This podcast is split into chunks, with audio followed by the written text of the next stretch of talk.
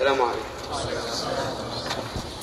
أما ما سيكون قراءته ستكون قراءة لنا في هذه الليال فهو كتاب شيخنا القواعد والأصول الجامعة والفروق والتقاسيم البديعة النافعة.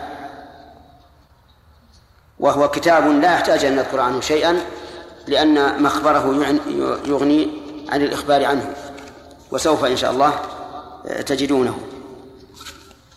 واعلم أن من أهم ما يكون لطالب العلم أن يعرف القواعد والأصول لأنها هي التي تجمع له العلم.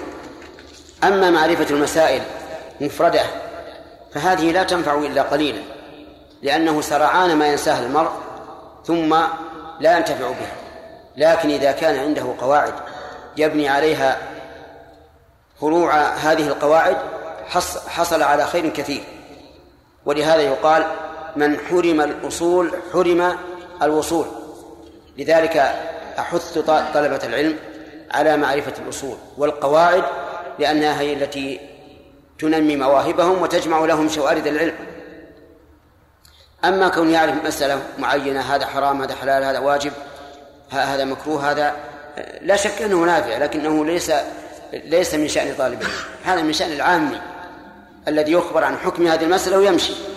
لكن طالب العلم ينبغي أن يكون عنده حصيلة من القواعد والأصول التي يبني عليها. حتى إذا سئل أي مسألة, أي مسألة ردها إلى هذه القاعدة العامة. ثم إن هذه القواعد قد يكون بعضها موجودة في القرآن الكريم وبعضها في السنة النبوية وبعضها في كلام الصحابة وبعضها في كلام الأئمة وبعضها في كلام العلماء الذين هم دون الأئمة لكن من وفقه الله عز وجل لجمع شتاتها فهذا خير. فمثل قول الله تبارك وتعالى يريد الله بكم اليسر ولا يريد بكم العسر.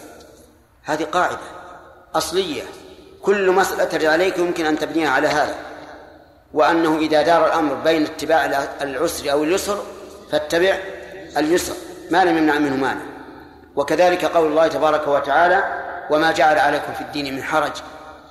تأخذ منه أن كل ما فيه حرج فإنه منتف شرعا. وكذلك قوله تعالى وقد فصل لكم ما حرم عليكم إلا ما اضطررتم إليه. هذه قاعدة في المحرمات. كل المحرمات عند الضرورة تكون مباحة غير محرمة. ومثل قوله تعالى ربنا لا تؤاخذنا إن نسينا وأخطأنا. فقال الله قد فعلت. ومثل قوله تعالى وليس عليكم جناح فيما أخطأتم به ولكن ما تعمدت قلوبكم. هذه قواعد عظيمة.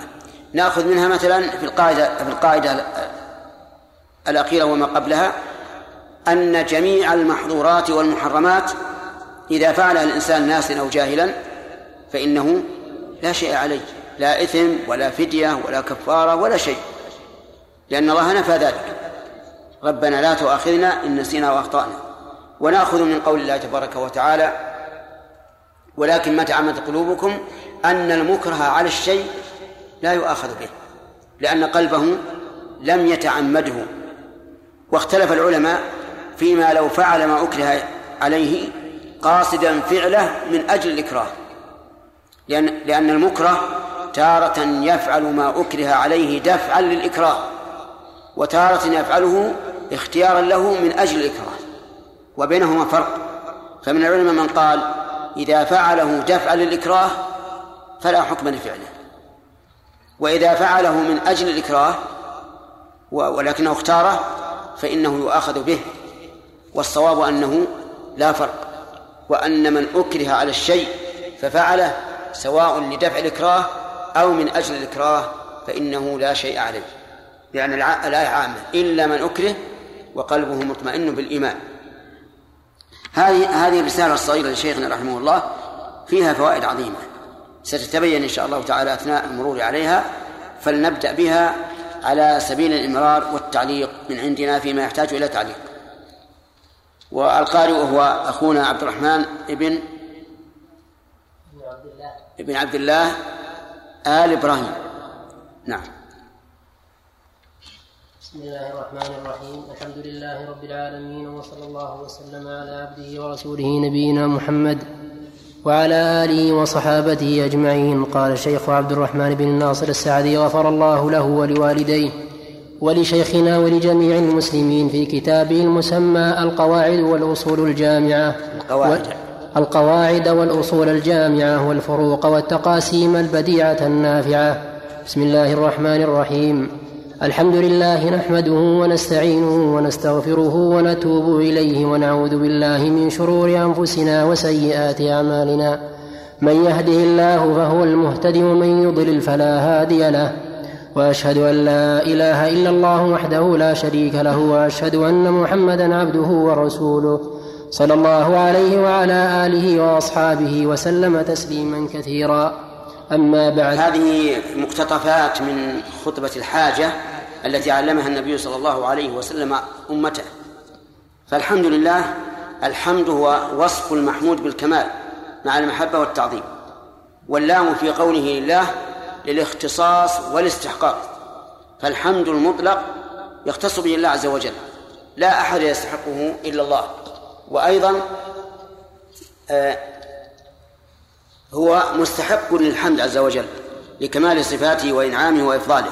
نحمده جملة مؤكدة بمعنى الحمد لله وهي تدل على الحدوث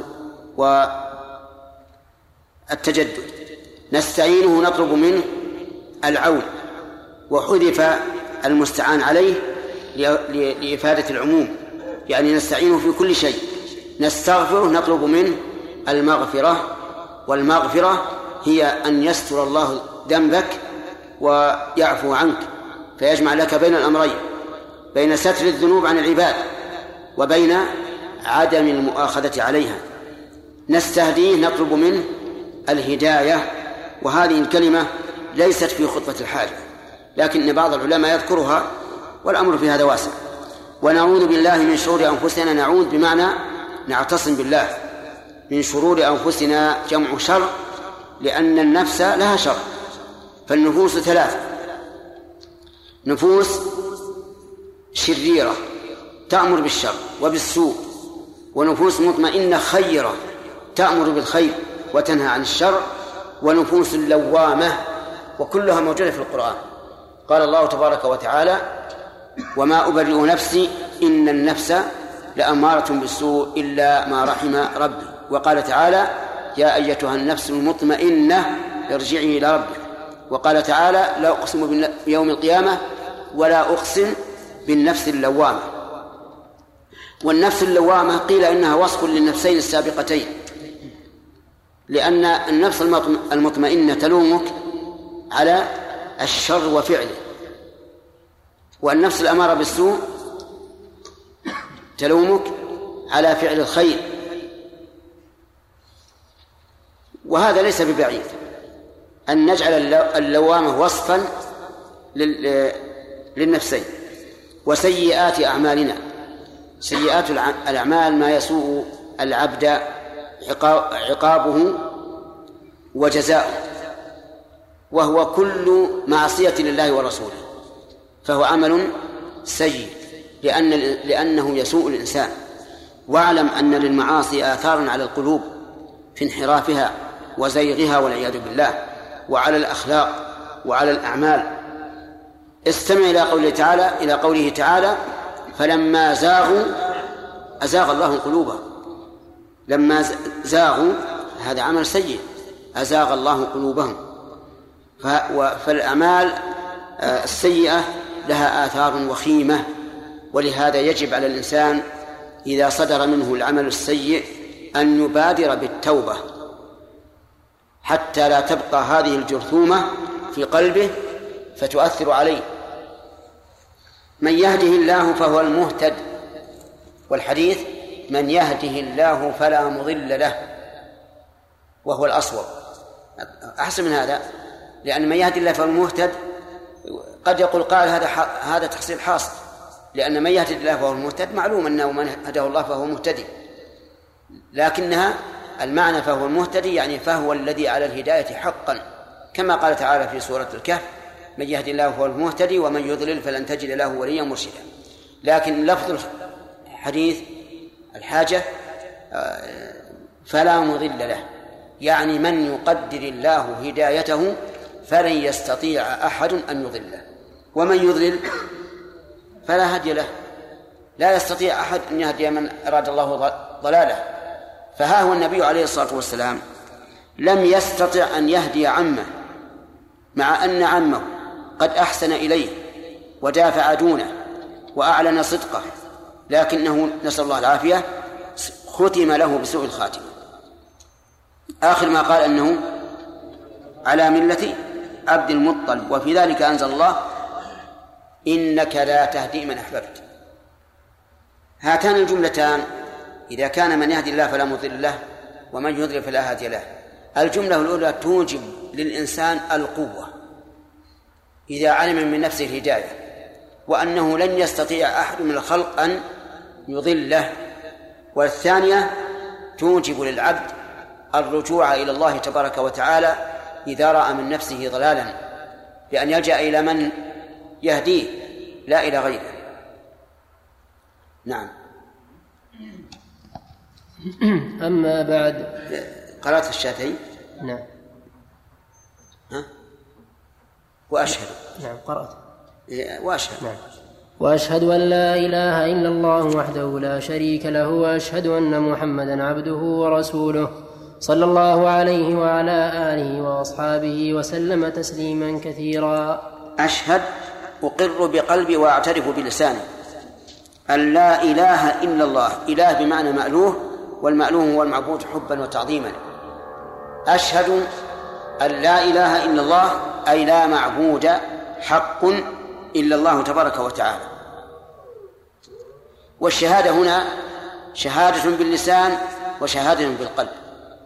لا تكفي الشهادة باللسان إلا ظاهرا في أحوال الدنيا.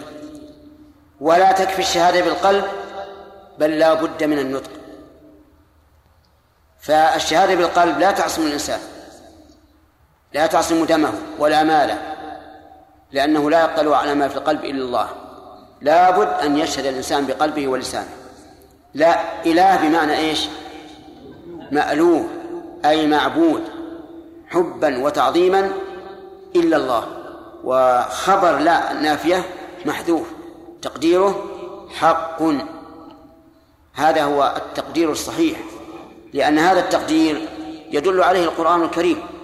قال الله تعالى ذلك بأن الله هو الحق. وأما تقدير بحق فهذا يقربه يقربه للعامة. يقربه للعامة ولكن إذا قدرنا كلمة حق كان أوضح وأبين لأننا إذا قدرنا بحق احتجنا إلى تقدير ثاني وهو متعلق بحق متعلق الجار والمجرور ويكون المعنى لا معبود كائن بحق. ومعلوم أنه كلما قل التقدير في الجملة كان أولى. فعليه إذا قال لك قائل أين خبر لا فقل محذوف. والتقدير حق لا إله حق إلا الله. وقوله وحده لا شريك له من باب التوكيد. وأشهد أن محمدا يعني به محمد بن عبد الله الهاشمي القرشي عليه الصلاة والسلام.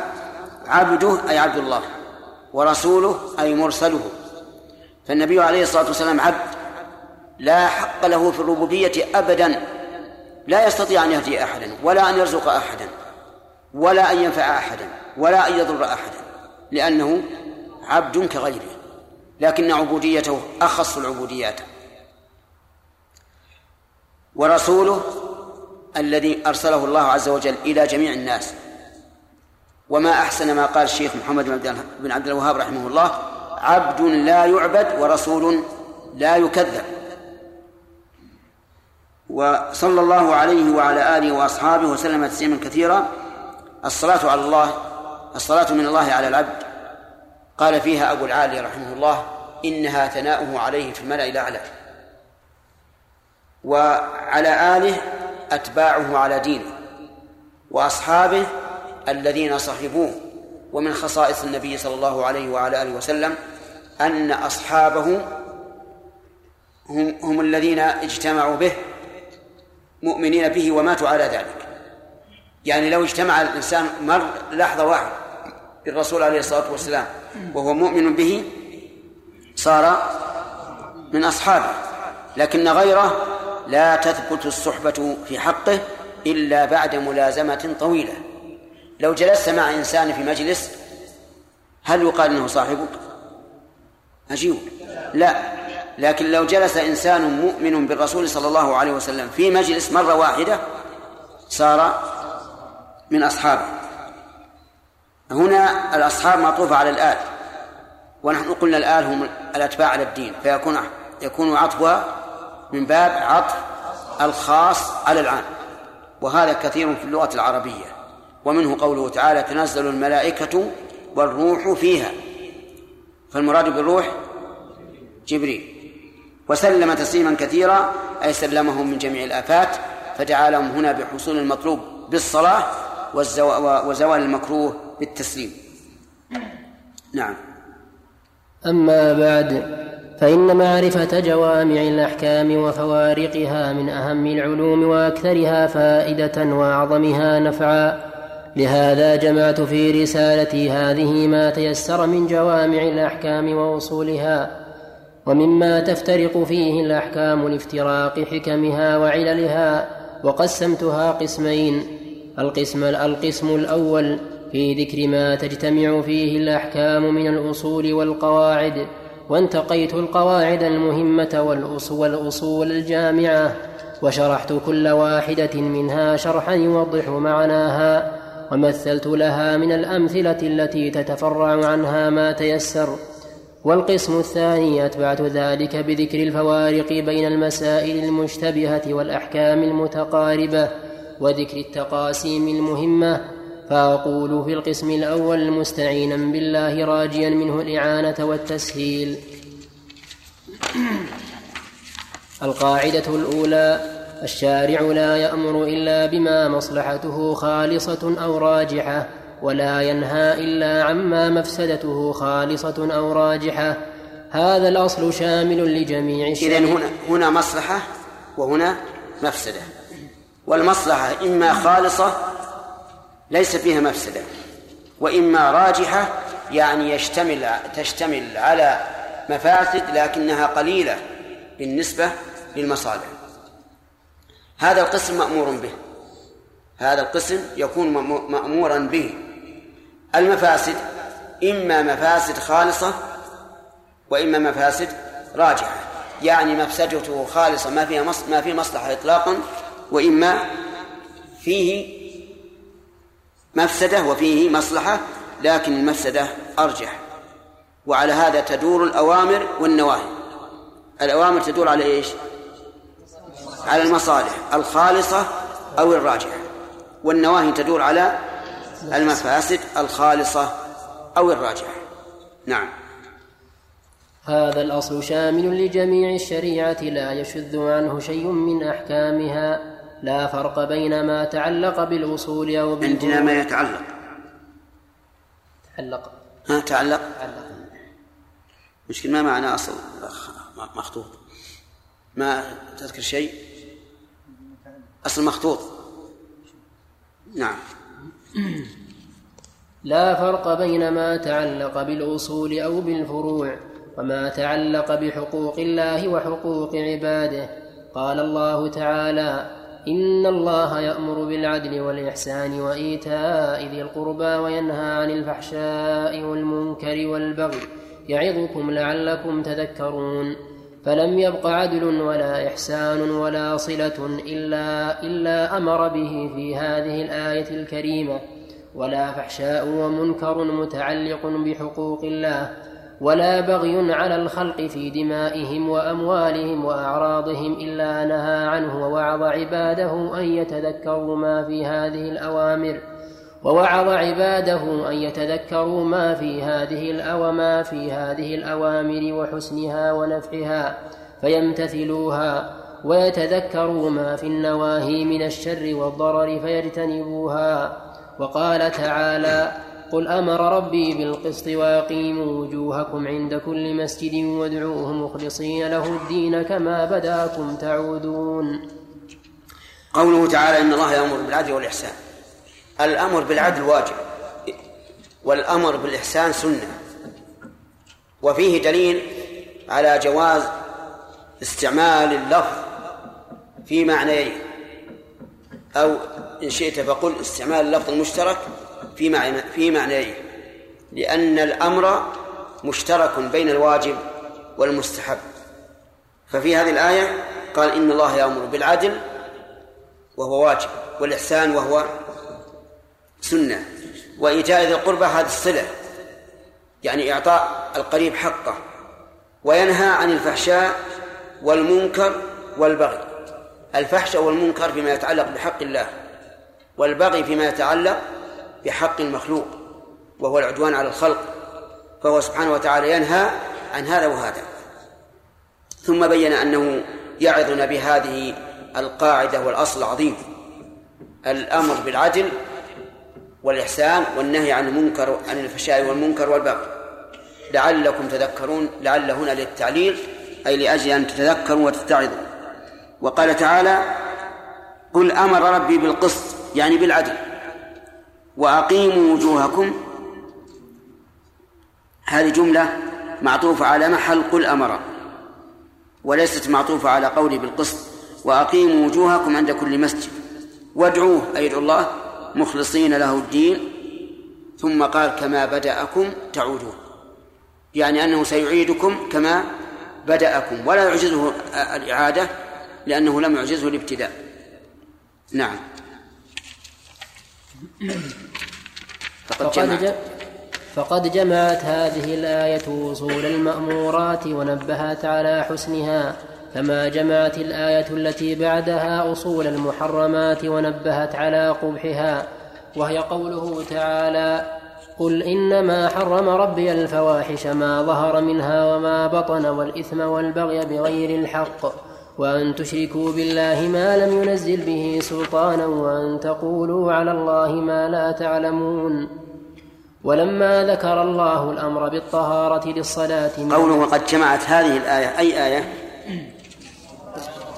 لا. قل أمر ربي بالقسط. لأن إن الله يأمر بالعدل جمعت بين الأمر والنهي. أما الآية الثانية فهي قل إنما حرم ربي الفواحش ما ظهر منها وما بطن. يعني ما كان ظاهرا فحشه وما كان خفيا. وقيل ما ظهر أي ما أظهرتموه وما بطن أي ما أخفيتموه. وما دامت الآية تحتمل معنيين فلتكن شاملة لهما لأن هذه قاعدة مهمة في التفسير وكذلك في الحديث. إذا كان النص محتملا لمعنيين على السواء ولا مرجح لأحدهما على الآخر وجب أن يحمل نعم ولا منافاة بينهما وجب أن يحمل عليهما. كل نص من القرآن والسنة إذا كان يحتمل معنيين لا مرجح لأحدهما على الآخر ولا منافاة بينهما فإنه يجب أن يحمل النص عليهما جميعا. إذا ما ظهر وما بطن؟ يكون معناها ما ظهر فحشه وما خفي ما أظهر وأعلن الناس وما أخفي عنهم. والإثم والبغي بغير الحق. الإثم أي ما يكون به الإثم وهو العقاب. والبغي بغير الحق أي ما يكون به البغي على الناس والعدوان عليهم. وقوله بغير الحق وصف مبين للواقع لأنه ليس هناك بغي بحق. وأن تشركوا يعني وحرم عليكم أن تشركوا بالله ما لم ينزل به سلطانا. في أي نوع من الإشراك؟ في عبادته في ربوبيته في أسمائه وصفاته. وقوله ما لم ينزل به سلطانا وصف مبين للواقع لأن جميع الشرك ليس فيه سلطان أي دليل. وأن تقولوا على الله ما لا تعلمون. أن تقولوا على الله في ذاته أو أسمائه أو صفاته أو أحكامه ما لا تعلمون. أفهمتم؟ فمن قال إن الله كيفيته كذا وكذا فقد قال ما لم يعلم. ومن قال إن أسماء الله تبارك وتعالى لا تدل على المعاني وإنما هي أعلام مجردة فقد قال ما لم يعلم. ومن قال في صفاته إنه لا يثبت منها إلا كذا وكذا والباقي يجب أن ينفى فقد قال على الله ما لم يعلم. ومن ومن قال هذا حلال وهذا حرام ولم يكن فيه دليل فقد قال على الله ما لم يعلم. المهم أن القول على الله يتضمن القول عليه في ذاته وأسمائه وصفاته وأحكامه. هذه الآية هل هي من باب الترقي أو من باب التدني بمعنى هل أعظم ما فيها ما ذكر أولا؟ أولا فأولا أو إن من من أقل ما فيها ما ذكر أولا فأولا. الظاهر الثاني لأن الشرك لو كان المراد ذكر الأعلى لكان يذكر الشرك هو الأول لكنه من باب ذكر الأدنى فالأدنى. إذن وأن تقولوا على الله ما لا تعلمون أعظم من الشرك. ووجهه أن الشرك تصرف في فعل العبد. وأما القول على الله بما لا يعلم فهو تصرف في حق الله. وثانيا أن القول على الله بلا علم أعظم تأثيرا في الغير من الشرك بالله. لأن المشرك ضرره على نفسه. لكن الذي يقول الله ما لا يعلم ضرره على نفسه وعلى غيره فضرره متعدي. ولهذا صرح ابن القيم رحمه الله أن القول على الله بلا علم أشد من الإشراك بالله. نعم. ولما ذكر الله الأمر بالطهارة للصلاة من الحدث الأكبر والأصغر وذكر طهارة الماء ثم طهارة ثم طهارة التيمم عند العدم أو الضرر بمرض ونحوه. قال تعالى ما يريد الله ليجعل عليكم من حرج ولكن يريد ليطهركم وليتم نعمته عليكم لعلكم تشكرون. فأخبر أن أوامره وشرائعه من أكبر نعمه العاجلة المتصلة بالنعم الآجلة. ثم تأمل ثم تأمل قوله تعالى وقضى ربك ألا تعبدوا إلا إياه وبالوالدين إحسانا إلى قوله ذلك مما أوحى إليك ربك من الحكمة. وقوله قل تعالوا أتل ما حرم ربكم عليكم. إلى قوله وأن هذا صراطي مستقيما فاتبعوه ولا تتبعوا السبل فتفرق بكم عن سبيله. وقوله واعبدوا الله ولا تشركوا به شيئا إلى قوله ومن يكن الشيطان له قرينا فساء قرينا. انظر إلى هذه آيات لو ذهبنا نتكلم عليها لطال بنا الوقت لكن أتكلم على قوله وقضى ربك ألا تعبدوا إلا إياه. هل القضاء هنا قضاء كوني أو قضاء شرعي؟ هذا قضاء شرعي. لأنه لو كان قضاء كونيا لعابده الناس كلهم ولكنه قضاء شرعي يعني أنه عز وجل كتب علينا ألا نعبد إلا الله. وهذا ربما يفعله بعض الناس ولا يفعله الآخرون. أما قوله تعالى وقضينا إلى بني إسرائيل في الكتاب لتفسدن في الأرض مرتين فهذا قضاء كوني. لأن الله لا يقضي شرعا بالفساد بل هو لا يحب الفساد سبحانه وتعالى. وقوله تعالى فلما قضينا عليه الموت ما دلهم على موته إلا دابة الأرض. هذا قضاء كوني طيب. انظر إلى ما في هذه الآيات من الأوامر التي بلغت نهاية الحسن وما اشتملت عليه من الخير والعدل والرحمة والقيام بالحقوق الواجبة والمستحبة. وكذلك ما اشتملت وكذلك ما اشتملت عليه من المنهيات التي ضررها عظيم وشرها جسيم وهذه وهذه الشرائع مأموراتها ومنهياتها من أعظم من أعظم معجزات القرآن والرسول صلى الله عليه وسلم وأنها تنزيل من حكيم من حكيم حميد. ومثلها ما وصف الله يعني الآيات تنزيل من حكيم حميد. حكيم ذو حكمة حميد محمود عز وجل على ما تضمنته هذه الشريعة من الكمال. نعم. ومثلها ما وصف الله به خواص العباد وفضلاءهم في قوله تعالى وعباد الرحمن الذين يمشون على الأرض هونا إلى قوله أولئك يجزون الغرفة بما صبروا ويلقون فيها تحية وسلاما. وقوله قد أفلح المؤمنون ثم عدد أوصافهم الجليلة ثم قال في جزائهم أولئك هم الوارثون الذين يرثون الفردوس هم فيها خالدون. اللهم اجعلنا منهم. وقوله إن المسلمين والمسلمات إلى قوله أعد الله لهم مغفرة وأجرا عظيما. فكل ما في هذه الآيات من الأوصاف التي وصف الله بها خيار الخلق قد علم حسنها وكمالها ومنافعها العظيمة.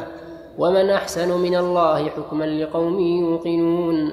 وجميع ما في الشريعة من العبادات والمعاملات والأمر بأداء الحقوق المتنوعة تفاصيل وتفاريع لما ذكر الله في هذه الآيات. تفاصيل وتفاريع بدون تنوين نعم. والأمر بأداء الحقوق المتنوعة تفاصيل تفاصيل وتفاريع لما ذكر الله في هذه الآيات.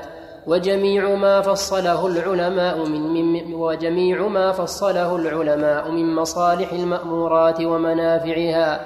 ومضار المنهيات ومفاسدها داخل في هذا الأصل.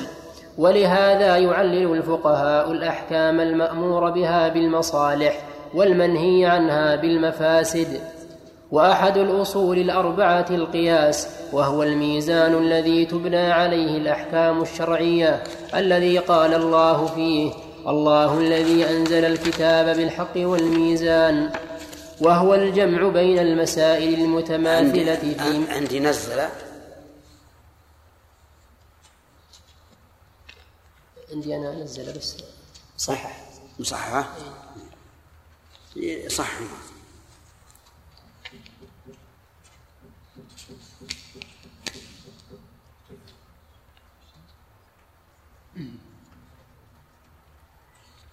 نعم. وهو الجمع بين المسائل المتماثلة في مصالحها أو في مضارها أو في مضارها بحكم واحد والتفريق بين المتباينات المختلفات بأحكام مختلفة مناسبة مناسبة لكل واحد منها. مثال ما مصلحته خالصة من المأمورات ومضرته خالصة من المنهيات. جمهور الأحكام الشرعية فالإيمان والتوحيد والإخلاص والصدق والعدل والإحسان والبر والصلة وأشباهها مص... وأشباهها مصالحها في القلب والروح والدين والدنيا والآخرة والآخرة لا تعد ولا تحصى والشرك والكذب والظلم مضارها لا يمكن تعدادها عاجلا واجلا والخمر والميسر والربا مفاسدها أكثر من منافعها قال الله تعالى يسألونك عن الخمر والميسر قل فيهما إثم كبير ومنافع للناس وإثمهما أكبر من نفعهما. وتعلم السحر مضرته خالصة. قال تعالى ويتعلمون ما يضرهم ولا ينفعهم. وحرم الله الميتة والدم ولحم الخنزير ونحوها لما فيها من المفاسد والمضار. فإذا قاوما هذه المفاسد مصلحة عظيمة ودفع مفسدة كبيرة وهي الضرورة لإحياء النفس حلت. قال تعالى فمن اضطر في مخمصة غير متجانف لإثم فإن الله غفور رحيم. ولما كانت مصلحة الجهاد من أعظم المصالح جاز العوض. لو كان الإنسان في البر وجاع وخاف الهلاك ولم يجد إلا ميتة. تحل له أو لا؟ نعم تحل له.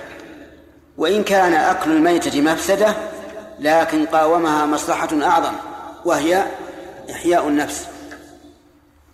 لأن ضرر المو... ضرر الميتة يضر البدن بمرض أو نحوه ثم يشفى منه إذا تجنب الأكل. لكن إذا خاف الموت فدفع بالموت آه، فدفع بأكله من هذا الموت فإنه يحصل مصلحة وتغلب على المفسدة. وقد قيل إن أكل الميت للمضطر لا يضره لأن الله أحله له. وإذا أحله له فلا يمكن أن يأذن له تبارك وتعالى بشيء يضره وهذا تعليل شرعي واضح. وهو أيضا تعليل طبي لأن المعدة تكون مشتاقة غاية الاشتياق للأكل لخلوها منه فتقبل هذا الأكل على ما فيه وتهضمه وتفرزه ويخرج. ويسلم الإنسان منه. فصار أكل الماء فصار أكل الميتة للمضطر لا ضرر فيه من وجهين وجه شرعي ووجه طبي. الوجه الشرعي ما هو؟ أنه أن الله أحله ولم يكن الله تعالى ليأذن لعبده بتناول شيء ضار له. الثاني آه، الطبي أن النفس تكون مشتاقة إليه غاية الاشتياق فتهضمه بسرعة ولا تتأثر بمضرته. ونظير ذلك ما ذكر عن صهيب الرومي أنه كان عند النبي صلى الله عليه وسلم وفي عين صهيب رمد يعني توجه عينه. فأتي النبي صلى الله عليه وسلم بتمر فجعل يأكل منه يعني النبي صلى الله عليه وسلم. فلما أراد صهيب أن يأكل منه قال له النبي صلى الله عليه وسلم تأكل منه وأنت أرمد؟ لأن أكل التمر للأرمد يزيد عينه وجعا قال يا رسول الله أمضغه من الجانب الثاني. تدرون المعنى؟ يعني مثلا إذا كان العين اليمنى هي التي هي التي توجعه يمضغه في الضرس الأيسر. فضحك النبي عليه الصلاة والسلام وأذن له بالأكل. قال ابن القيم معلقا على هذا لأن قوة شهية النفس تذيب ضرر هذا التمر للأرمد. نعم. نعم. السؤال؟ طيب جاء وقت السؤال. خمس دقائق. شيخ وهل مثله في في الصور التي محرمة إذا كانت للضرورة إذا أدخلت إذا أدخلت البيوت أن الملائكة كذلك لا تمتنع من دخولها لأن الله عز وجل أذن في مثل هذه نعم. الصور هذا كما قلت يعني الكلب لا تدخل الملائكة بيتا فيه كلب. لكن إذا كان الكلب مأذونا فيه فلا عقوبة على فاعله. على من اقتناه وكذلك يقال في الصور. نعم. هو إنسان في البر لكن وجد ميتة ووجد يعني سبعا والسبع في الأصل محرم. هل هو حي. هل يأكل السبع أم يأكل أخشى أن السبع يأكله. نعم. يقوى عليه. أكل الميتة أهون. لأن تحريم الميتة لوصفها وتحريم السبع لذاته أما الميتة فهي كانت حلالا لكن حرمت لكونها ميتة فهي أولى نعم يكون مضطر إيش؟ والانسان يكون مضطر لأكل الميته فكيف إيش؟ الانسان يكون مضطر لأكل الميته يكون مضطرا لأكل الميته نعم فكيف يتصور يكون متجانب؟ فكيف؟ يتصور يكون متجانب للاثم يتصور إيش؟ يكون متجانب للاثم متجانب؟ آه. يعني قول غير متجانب للإثم. التجانف أن يفتي نفسه بأنه مضطر وليس به ضرورة. هذه واحدة. أو يأكل أكثر مما تندفع به ضرورته مع أنه سوف يجد الطعام الحلال قريبا. فهذا متجانب في الإثم لأنه في الأول تساهل في في وصف الضرورة. الثاني زاد على قدر الضرورة فيكون متجانفا للإثم. نعم. نعم. لماذا سمي صاحب النبي صلى الله عليه وعلى آله وسلم؟ لماذا؟ لماذا سمي صاحب النبي صلى الله عليه وعلى آله وسلم صحابيا وغيره سمي صاحبا؟ نعم. لا لا. حتى يقال صاحب أيضا. الصحابي يقال صاحب وصحابي. كله جائز. نعم. هل يؤكل لحم الكافر في حال الضرورة؟ أي نعم. لحم الكافر والمسلم أيضا. إذا كان إذا كان قد مات. يعني لو وجد حي رجلا ميتا واضطر إلى أكله فالصحيح أن أكله جائز. لأنه داخل في عموم قوله تعالى وقد حرم عليكم نعم وقد فصل لكم ما حرم عليكم إلا ما اضطررتم إليه أما إذا كان حيا فإن كان معصوما فإنه لا يجوز له أن يقتله أو يذبحه ليأكله. وأما إذا كان غير معصوم فله أن يذبحه ويأكله. أفهمت الآن؟ أجب طيب. يعني لو كان رجل معه كافر معصوم بذمة أو عهد أو أمان واضطر إلى الأكل ولكن والكافر معه حي لا لا يحل له أن يذبحه ليأكله لأنه معصوم. لكن لو كان لو وجد آه، حربيا ليس له عهد ولا أمان ولا ذمة فإن له أن يأكله يذبحه ويأكله.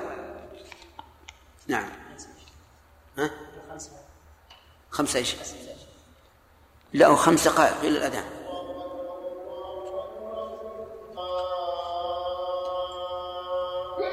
لا إله إلا الله اللهم صل على محمد اللهم رب هذه الدعوة الصلاة القائمة هات محمد الوسيلة والفضيلة وبيت المقام نعم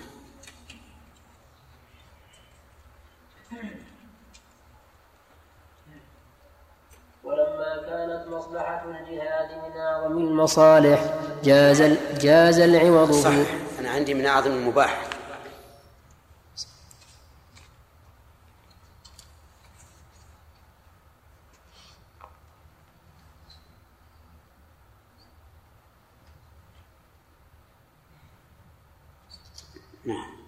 ولما كانت مصلحة الجهاد من أعظم المصالح جاز العوض في مسابقة الخيل والإبل والسهام وخرجت عن الميسر المحرم. ويستدل بهذا الأصل العظيم والقاعدة الشرعية على أن علوم الكون التي تسمى العلوم العصرية وأعمالها وأنواع المخترعات النافعة للناس في أمور دينهم ودنياهم أنها داخلة فيما أمر الله به ورسوله ومما يحبه الله ورسوله. ومن نعم الله على العباد لما فيها من المنافع الضرورية والكمالية. فالبرقيات بأنواعها والصناعات كلها وأجناس المخترعات. الشيخ عبد الرحمن رحمه الله يعني أعظم ما رأى من المخترعات في في الاتصالات البرقيات. البرقية فيها اتصال بين بلد وآخر لكن ليس بالكلام وإنما هو دقات معروفة. ولا يعرفها إلا أهلها وهي من أعظم المصالح. الصناعة كلها أيضا من أعظم المصالح ولا تقوم مصلحة الناس إلا بها. ولهذا ذهب بعض العلماء إلى أن تعلم الصناعات من فروض الكفايات وأن الذي يتعلمها يؤجر على ذلك أجر من قام بفرض الكفاية. وهذا ليس بعيدا من الصواب. لأنه لا تقوم مصالح العباد إلا به. نعم. فالبرقيات بأنواعها والصناعات كلها وأجناس المخترعات الحديثة تنطبق على القاعدة والأجناس المخترعات الحديثة تنطبق هذه القاعدة عليها أتم انطباق فبعضها يدخل في الواجبات وبعضها في المستحبات. وشيء وشيء منها في المبيحات. مباحات.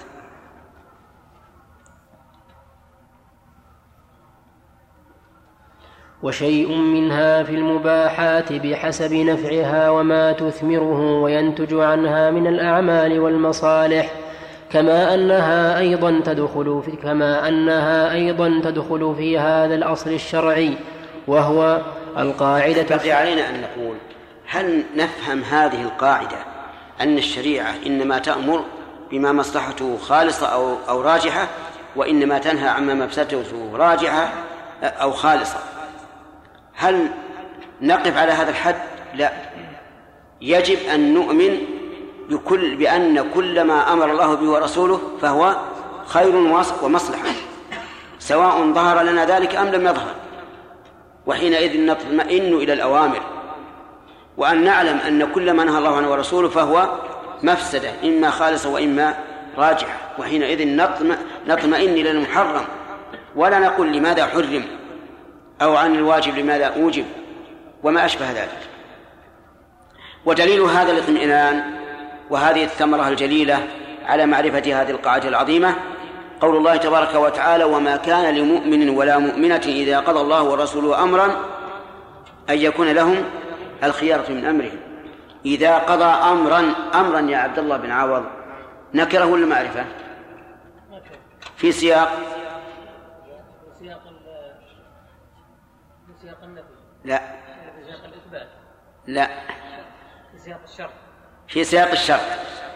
فيشمل كل أمر سواء كان أمرا كونيا أم أمرا إيش؟ شرعيا. فإذا قضى الله على الناس مثلا بالجد والجوع والمرض فإننا نرضى بهذا القضاء ونصبر. وإذا قضى الله على العباد بوجوب الشيء فإننا نرضى به ونسلم. ولا نسأل. سألت امرأة أم المؤمنين عائشة رضي الله عنها ما بال الحائض تقضي الصوم ولا تقضي الصلاة؟ فقالت عائشة رضي الله عنها كان يصيبنا ذلك فنؤمر بقضاء الصوم ولا نؤمر بقضاء الصلاة. خلاص. هذا هو الحكمة. فعليه إذا علمت هذه القاعدة العظيمة أن كل ما أمر الله به ورسوله فهو إيه؟ مصلحة. خالصة أو راجعة وأن كل ما نهى الله عنه ورسوله فهو مفسدة خالصة أو راجعة فإنك تطمئن. حرم الله الربا. وكذلك رسوله حرم الربا. نعلم أنه أنه أن مضرته إما خالصة وإما راجحة ولا في خير. حتى لو قدر أن فيه خيرا لأناس فهو شر على الآخرين. نعم. كما أنها أيضا تدخل في هذا الأصل الشرعي وهو القاعدة الثانية الوسائل لها أحكام المقاصد. فما لا يتم الواجب إلا به فهو واجب وما لا يتم المسنون إلا به فهو مسنون وطرق الحرام والمكروهات تابعة لها ووسيلة المباح مباح ويتفرع عليها أن توابع الأعمال ومكملاتها تابعة لها هذا أصل عظيم يتضمن عدة قواعد كما ذكره كما ذكره في الأصل ومعنى الوسائل الطرق التي يسلك منها إلى الشيء والأمور التي تتوقف الأحكام عليها من لوازم, لوازم وشروط. فإذا أمر الله ورسوله بشيء كان أمرا به وبما لا يتم إلا به وكان أمرا بالإتيان بجميع شروطه الشرعية والعادية والمعنوية والحسية فإن الذي شرع الأحكام عليم حكيم يعلم ما يترتب على ما حكم به على عباده من لوازم وشروط ومتممات. وشروط ف... متممات. عندكم بالواو ومتممات إيه أحسن.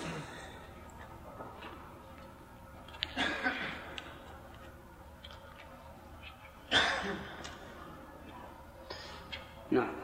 فالأمر بالشيء أمر به وبما لا يتم إلا به والنهي عن الشيء نهي عنه وعن كل ما يؤدي إليه. فالذهاب والمشي إلى الصلاة ومجالس الذكر وصلة نعم. فالذهاب والمشي إلى الصلاة ومجالس ومجالس الذكر وصلة وصلة الرحم. صلة بالكسر وصلة الرحم وعيادة المرضى واتباع الجنائز وغير ذلك من العبادات داخلة في العبادة. وكذلك الخروج إلى الحج والعمرة والجهاد في سبيل الله. من من حين يخرج من حين يخرج ويذهب من محله إلى أن يرجع إلى مقره وهو في عبادة. لأنها وسائل أنها وسائل للعبادة ومتممات لها.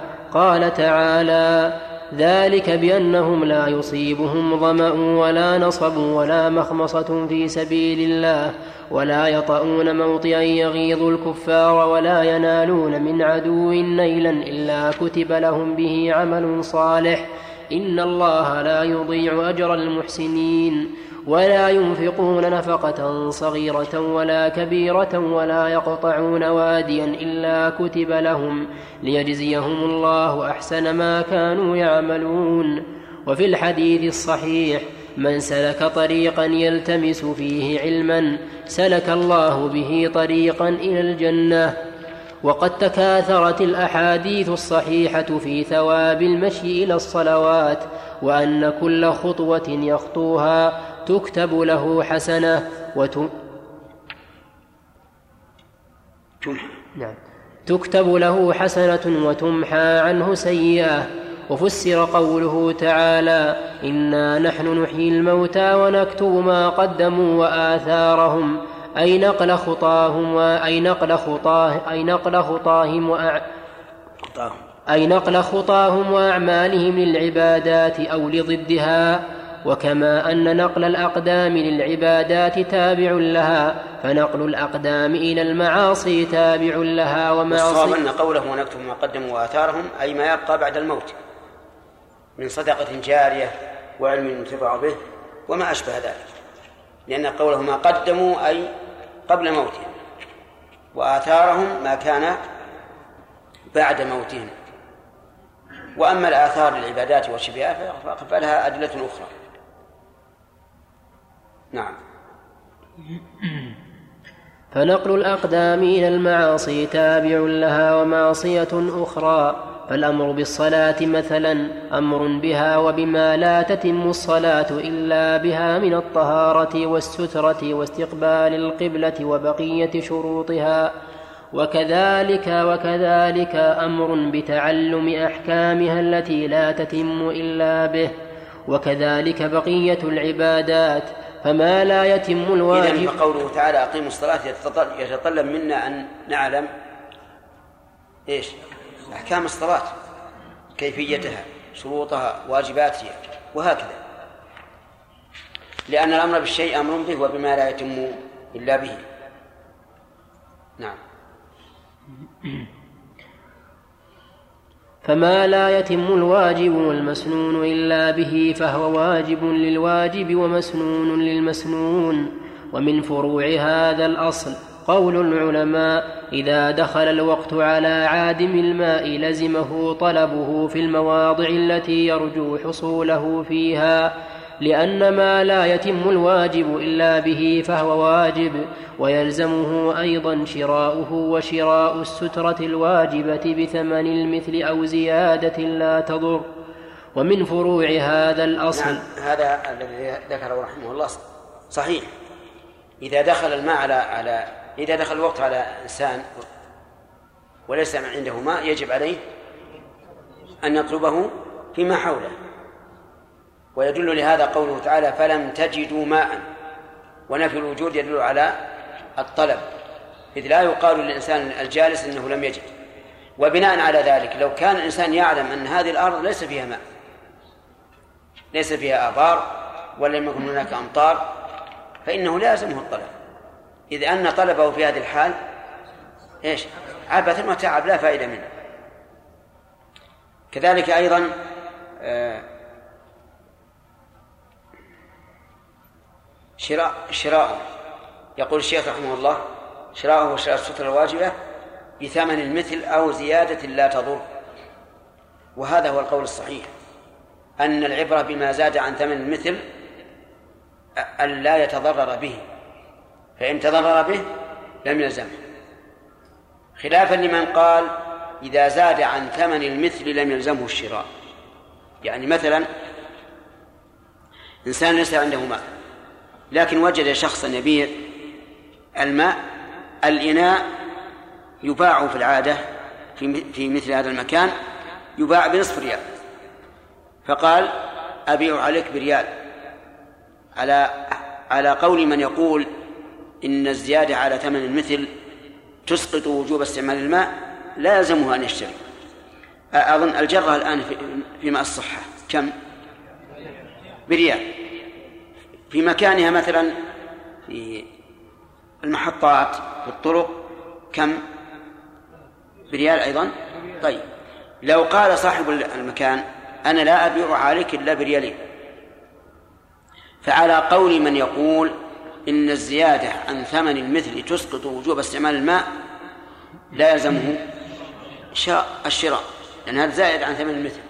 وعلى القول الثاني وهو الصحيح أنه ما دامت الزيادة لا تجحف بماله ولا تضره والرجل معه دراهم كثيرة فإنه يجب عليه أن يشتريها ولو بأضعاف أضعاف الثمن.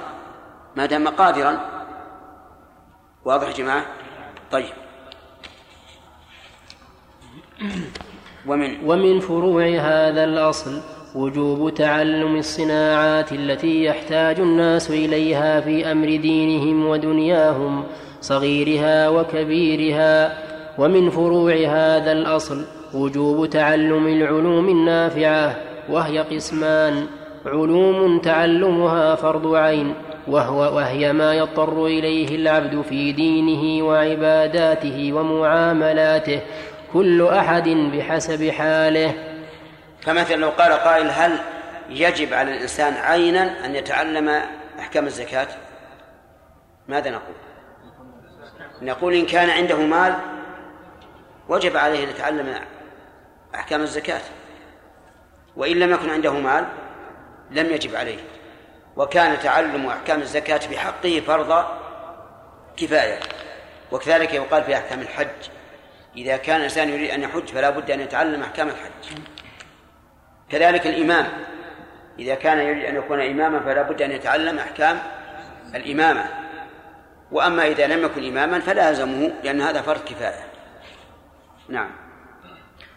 والثاني فرض كفاية وهو ما زاد على ذلك بحيث يحتاج بحيث يحتاجه العموم. وفرض الكفاية إذا قام به من يكفي سقط عن غيره وإذا لم يقم به أحد أثم كل قادر عليه. ومن فروع هذه القاعدة جميع فروض الكفايات من أذان وإقامة وإمامة صغرى وكبرى وولاية قضاء وجميع الولايات وأمر بالم وأمر بالمعروف ونهي عن المنكر وأمر بالمعروف ونهي عن المنكر وجهاد لم يتعين وتجهيز وتجهيز الموتى بالتغسيل والتكفين والصلاة والحمل والدفن وتوابع ذلك وكذلك الزراعة والحراثة والنساجة والحدادة والنجارة وغير ذلك. ومن فروع ذلك والتجارة تصح. عندي النجارة. أي هذا الصواب.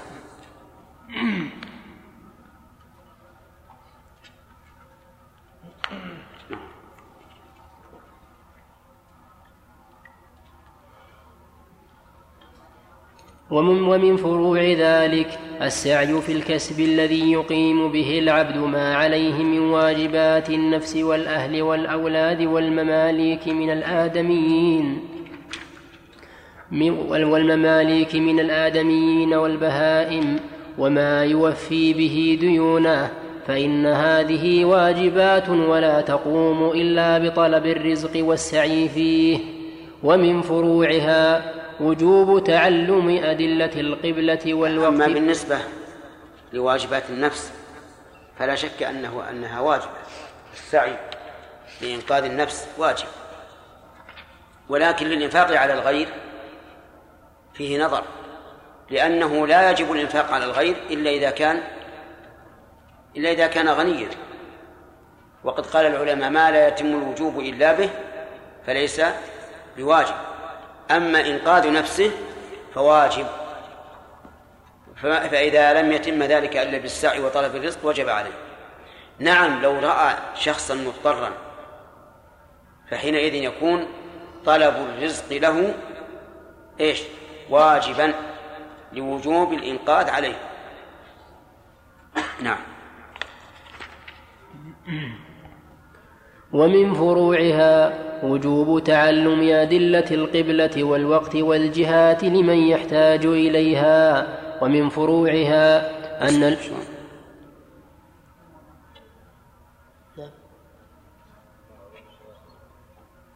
ومن فروع أن العلوم الشرعية قسمان هذه بعدها ها؟ عندنا صدق إيه. سطر واحد طيب من أين يا شيخ؟ ها؟ من أين؟ كيف؟ أنا عندي بطلب الرزق والسعي فيه ومن فروعها أن العلوم الشرعية لا فيه سطر تملي عليها؟ نعم يقول ومن فروعها بعد والسعي فيه؟ نعم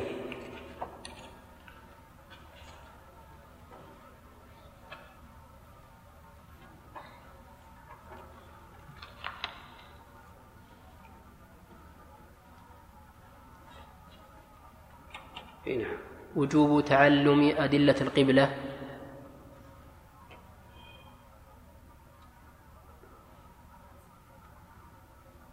نعم.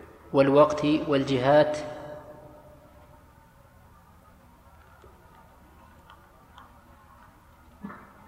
والوقت. والجهات. والجهات. لمن يحتاج إليها.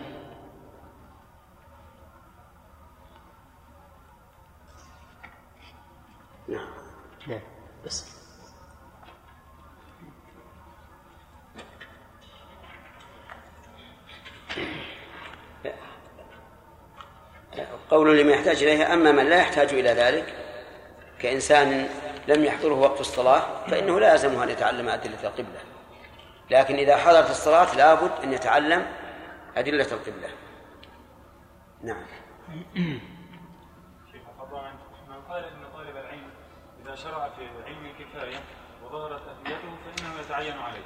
وظهر إيش؟ وظهرت أهليته للطلب. نعم. فإنه يتعين عليه. هو الآن طلب. هو شرع لكنه لم ي... لم ي... لما ينتهي من الطلب بدأ في في طلب العلم اللي هو- الكفايه نعم. ولم يقم بعد يعني لم ينتهي منه. نعم. فقال إنه متى شرع فيه في فرض الكفاية وظهرت أهليته له فإنه يجب عليه. ما يجب عليه. إذا كان في من من يقوم ب- بإفتاء الناس وتعليم الناس ما يجب عليه. نعم. أحسن الله إليك قلنا بأن الذي الذي يجب على الإنسان طلب الرزق إنما هو ما يقوم به نفسه. نعم. شيخ لي أهله وأولاده يا شيخ من تحته؟ نعم. من شروط وجوب الإنفاق على الغير أن يكون قادرا بماله. وهنا ما عنده مال. ولهذا لا نقول للإنسان يجب عليك أن تسعى في الرزق ليكون عندك مال فت- فتؤدي المساكين وأهل الصدقة. وهذا هو الفرق بين قولنا ما لا يتم الوجوب إلا به وما لا يتم الواجب إلا به لأن من شرط وجوب الإنفاق على الغير أن يكون الغير فقيرا وأن وأن يكون هو غنيا. نعم.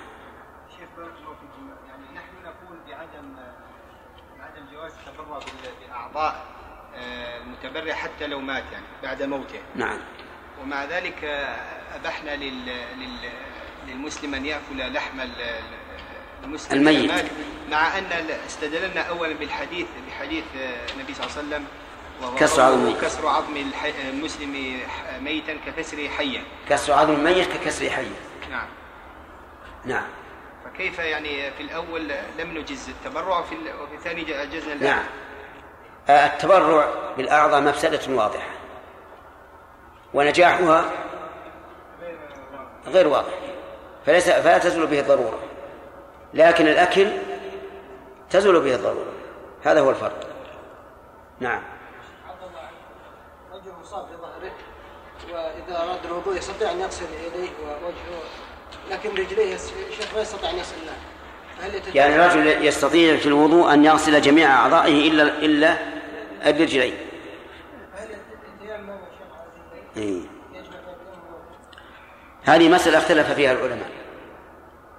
فمنهم من قال إنه لا يتيمم لأن التيمم إنما هو عن الأعضاء كلها.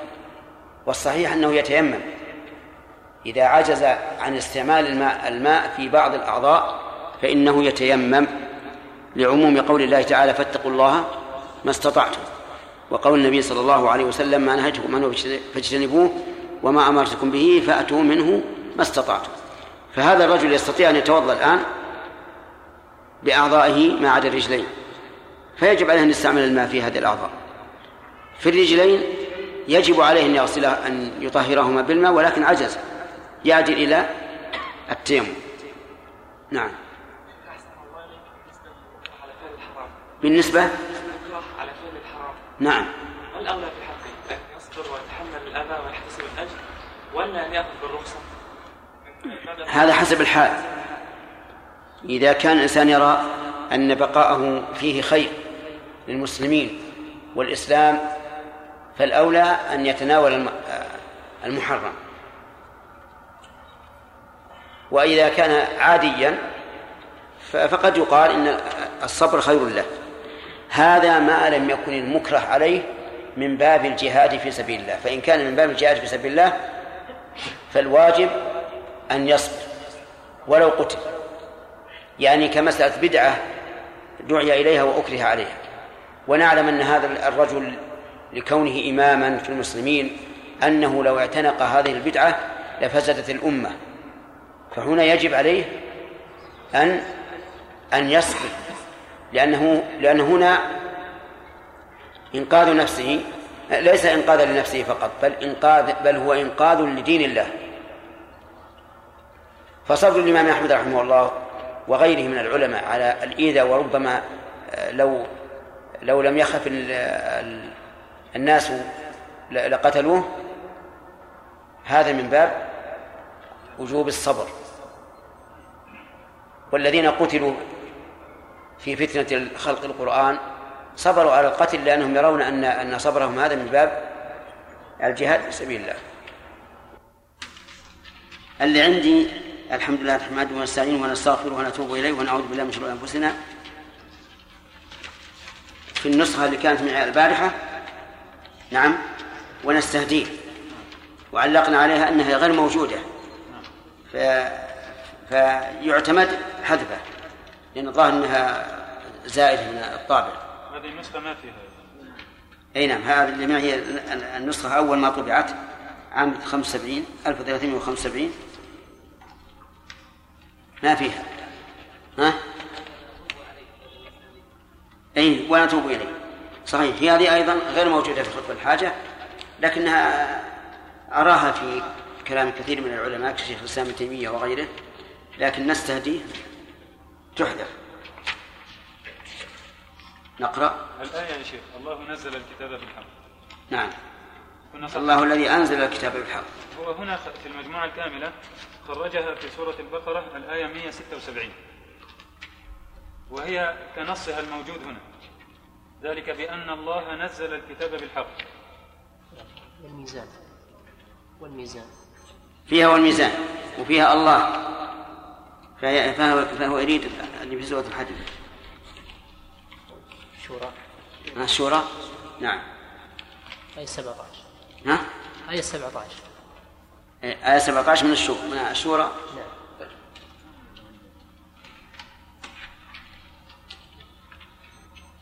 نقرأ. بسم الله الرحمن الرحيم. صفحة. كم؟ 14 نعم.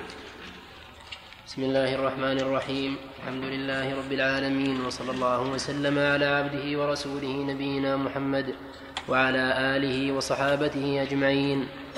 قال شيخ عبد الرحمن بن ناصر السعدي رحمه الله تعالى في كتابه المسمى القواعد والأصول الجامعة في أثناء القاعدة الثانية ومن فروعها أن العلوم الشرعية قسمان أحدهما مقاصد وهي علم الكتاب والسنة والثاني وسائل إليها مثل علوم العربية بأنواعها فإن معرفة الكتاب والسنة وعلومهما تتوقف أو. يتوقف أكثرها.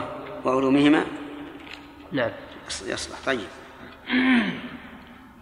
تتوقف أو يتوقف أكثرها على معرفة علوم العربية ولا تتم معرفتهما إلا بها فيكون الاشتغال بعلوم العربية لهذا الغرض تابعا للعلوم الشرعية. ومن فروعها أن كل مباح توسل به إلى ترك واجب أو فعل محرم فهو محرم. قال الله تعالى يا أيها الذين هنا ينبغي أن نقول بدل توسل به كان وسيلة. لأن الإنسان قد يشتغل عن الواجب من غير أن يقصد أنه آه، أن هذا الذي اشتغل به وسيلة. وأظن لعل هذا مراد الشيخ رحمه الله. توسل أي صار وسيلة.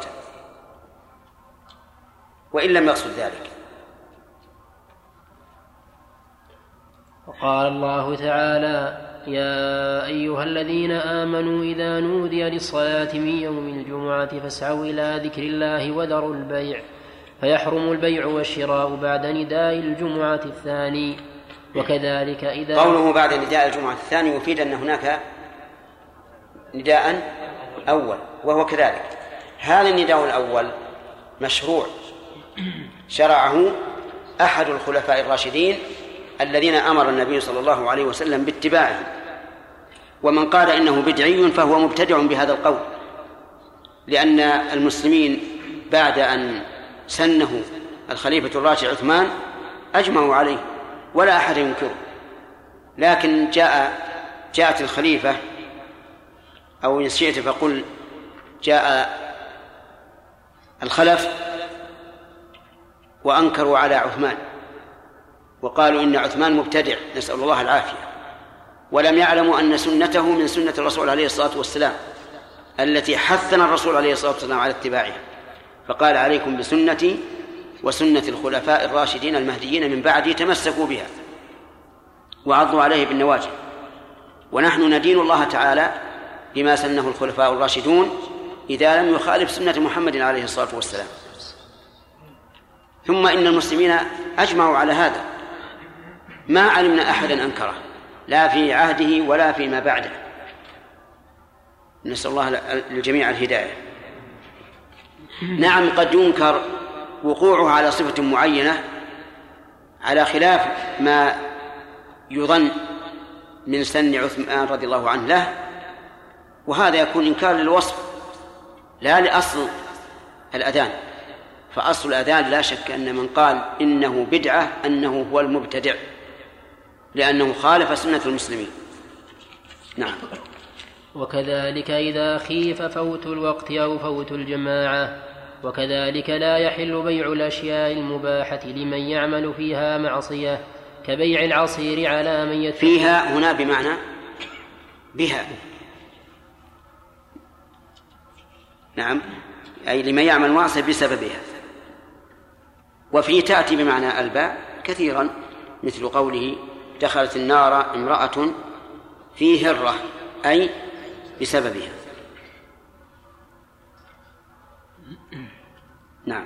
كبيع العصير على من يتخذه خمرا وبيع السلاح في الفتنة أو لأهل الحرب أو قطاع الطريق وبيع البيض ونحوه لمن يقامر عليه.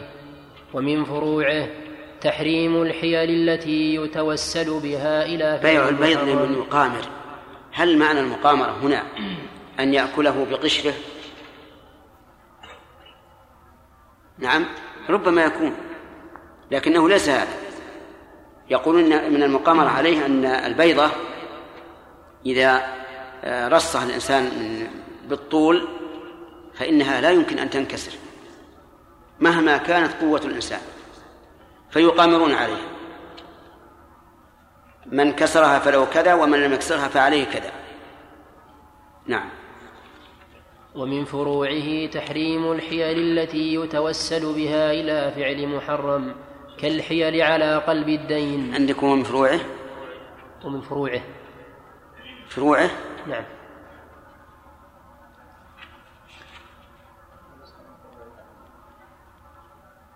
من فروعها كل ال- السياق من فروعها.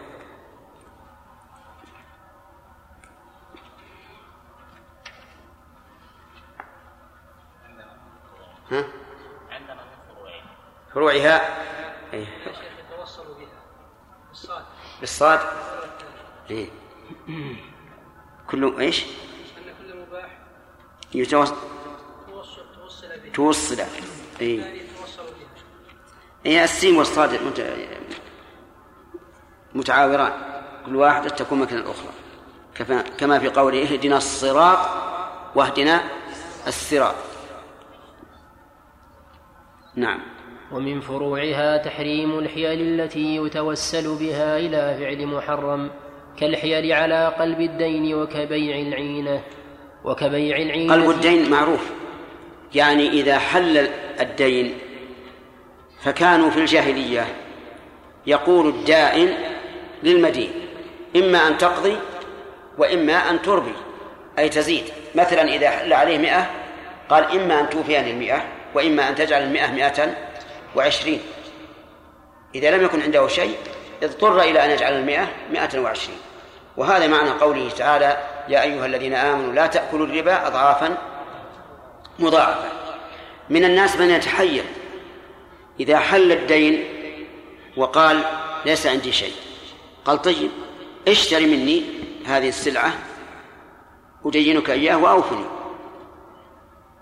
اشتريها مني يعني أبيع عليه ثم يشتريها منه.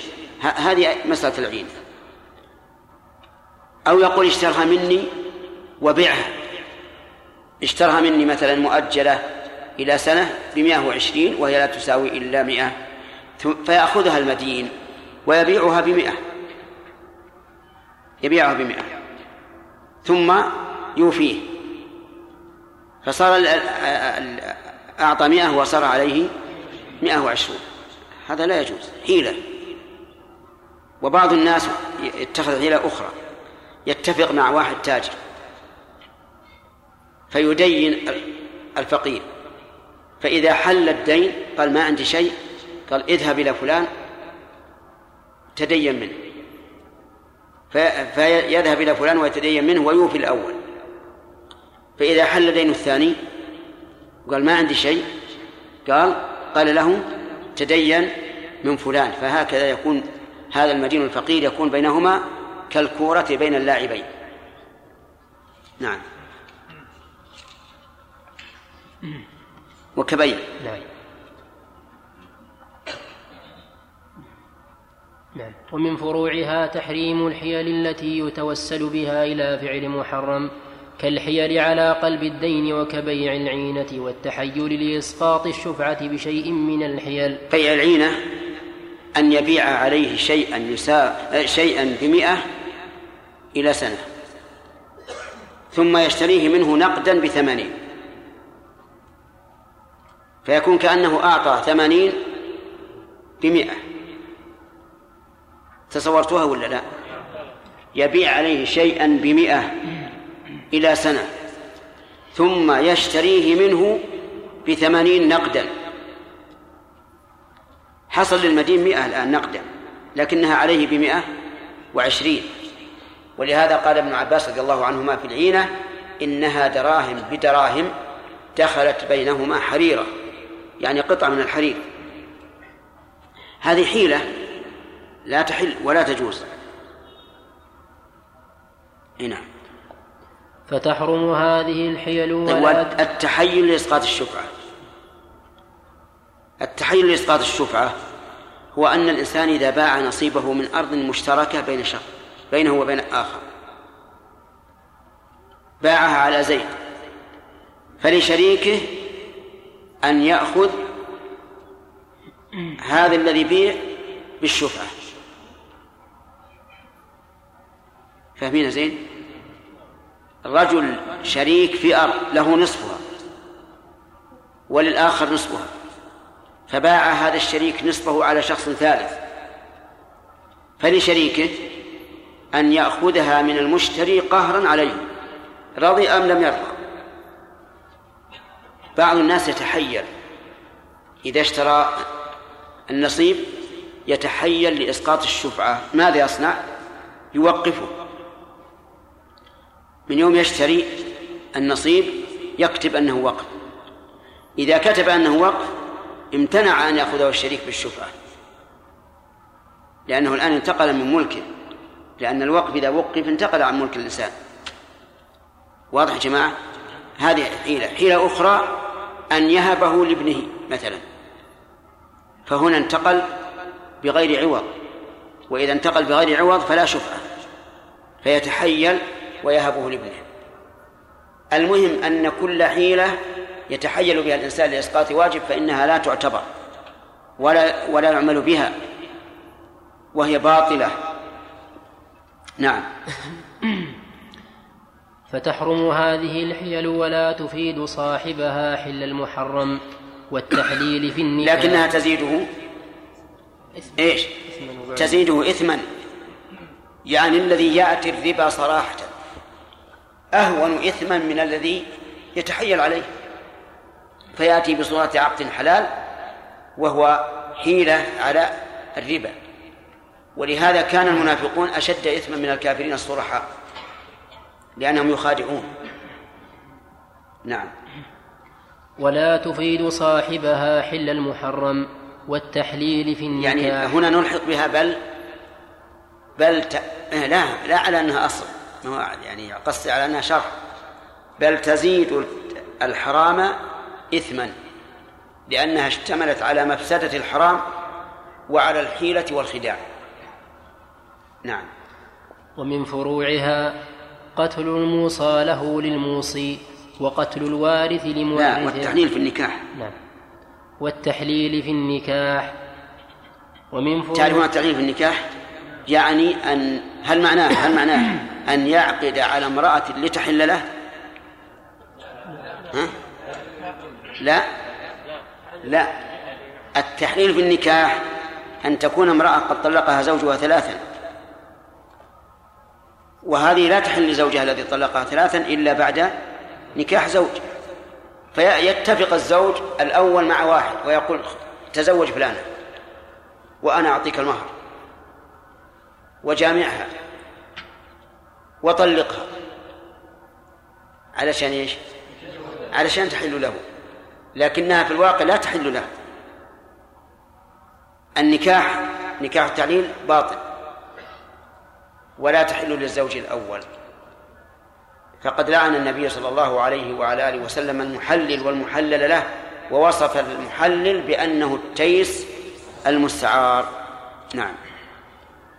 ومن فروعها قتل الموصى له للموصي وقتل الوارث لمورثه يعاقبان بنقيض بنقيض قصدهما فتبطل الوصية في حق القاتل ولا يرث من مورثه شيئا.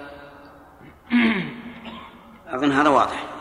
إنسان أوصى لشخص بثلث ماله. له قال إذا مت فأعطوا فلانا ثلث مالي الموصى له فقير. والموصي غني. فقتل الموصى له الموصية علشان إيش؟ عشان يعطي الوصية. نقول الآن حرم نفسه من الوصية. فليس له شيء. كذلك في الميراث. ابن عم له ابن عم غني وهو فقير. فقتل ابن عمه من أجل إيش؟ أن يرثه. فهذا لا يحرم من الميراث. لأنه توصل إلى المباح بمحرم لكن إذا كان القتل خطأ خطأ محضا لا إشكال فيه. كرجل يقود السيارة بأبيه فحصل حادث بغير تعد ولا تفريط من الابن ومات الأب. فهل يرثه؟ نعم. الصحيح أنه يرث بلا شك. وإن كان القتل حاصلا لأن هذا القتل خطأ. ولهذا نرى أن الصحيح من مذاهب العلماء في هذه المسألة مذهب الإمام مالك رحمه الله الذي قال إن الإنسان إذا قتل مورثه خطأ فإنه يرث منه. وذكره ابن القيم في أعلام الموقعين وقال به نأخذ أما لو قتله عمدا واضح واضحا كما لو أضجعه وذبحه أو أصابه بالبندق مثلا فهنا لا يرث لا أشكال في هذا. نعم. ومن فروعها عضل الزوج لزوجته بغير حق لتعطيه شيئا من المال ليطلقها كما قال تعالى ولا تعضلوهن لتذهبوا ببعض ما آتيتموهن فلا يحل الأخذ منها في هذه الحال. ومنها أن من أهدى حياء أو خوفا هذا واضح المسألة. يعضل زوجته يمنعها حقها. إذا طلبت النفقة لم يأتي بالنفقة. إذا دخل عليها دخل بوجه عابس. إذا أمرها أمرها بعنف. يريد أن يمل أن يمللها من أجل أن تفتدي نفسه آه، نفسها منه بدراهم هذا حرام والدراهم لا تحل له. نعم. ومنها أن من أهدى حياء أو خوفا وجب على المهدى إليه الرد أو يعاوضه عنها. وكثير من هذه الفروع أيضا داخل في أصل اعتبار المقاصد والنيات وذلك دليل على قوة إذا أهدى إلى شخص حياء فإنه يجب على المهدى إليه الرد. بمعنى أن يقول والله ما لا لا أريده ومن ذلك أيضا إذا عرض عليه الدخول في البيت ليطعم. وأن تعرف وهو يعرف أنه إنما عرض عليه ذلك حياء. فلا يجيب. ولا يجوز له أن يجيب. وهذه تقع كثيرا. يخرج الرجل من بيته لشغل وإذا بصاحبه يصادفه. عند الباب. فيقول تفضل. قصدا لإكرامه أو حياء؟ حياء. نقول لهذا لا تجب. يحرم عليك الإجابة. لأن نعلم أنه إنما فعل ذلك حياء. أي نعم. نعم. وكذ سؤال. أو ما جاء أنت انتظر نعم. وكثير من هذه الفروع أيضا داخل في أصل اعتبار المقاصد والنيات وذلك دليل على قوة الفرع الذي تتناوله عدة أصول.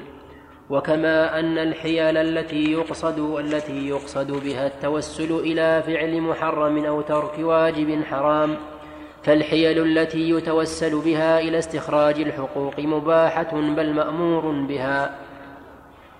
فالعبد مأمور باستخراج حق أو الحق المتعلق به بالطرق الواضحة والطرق الخفية.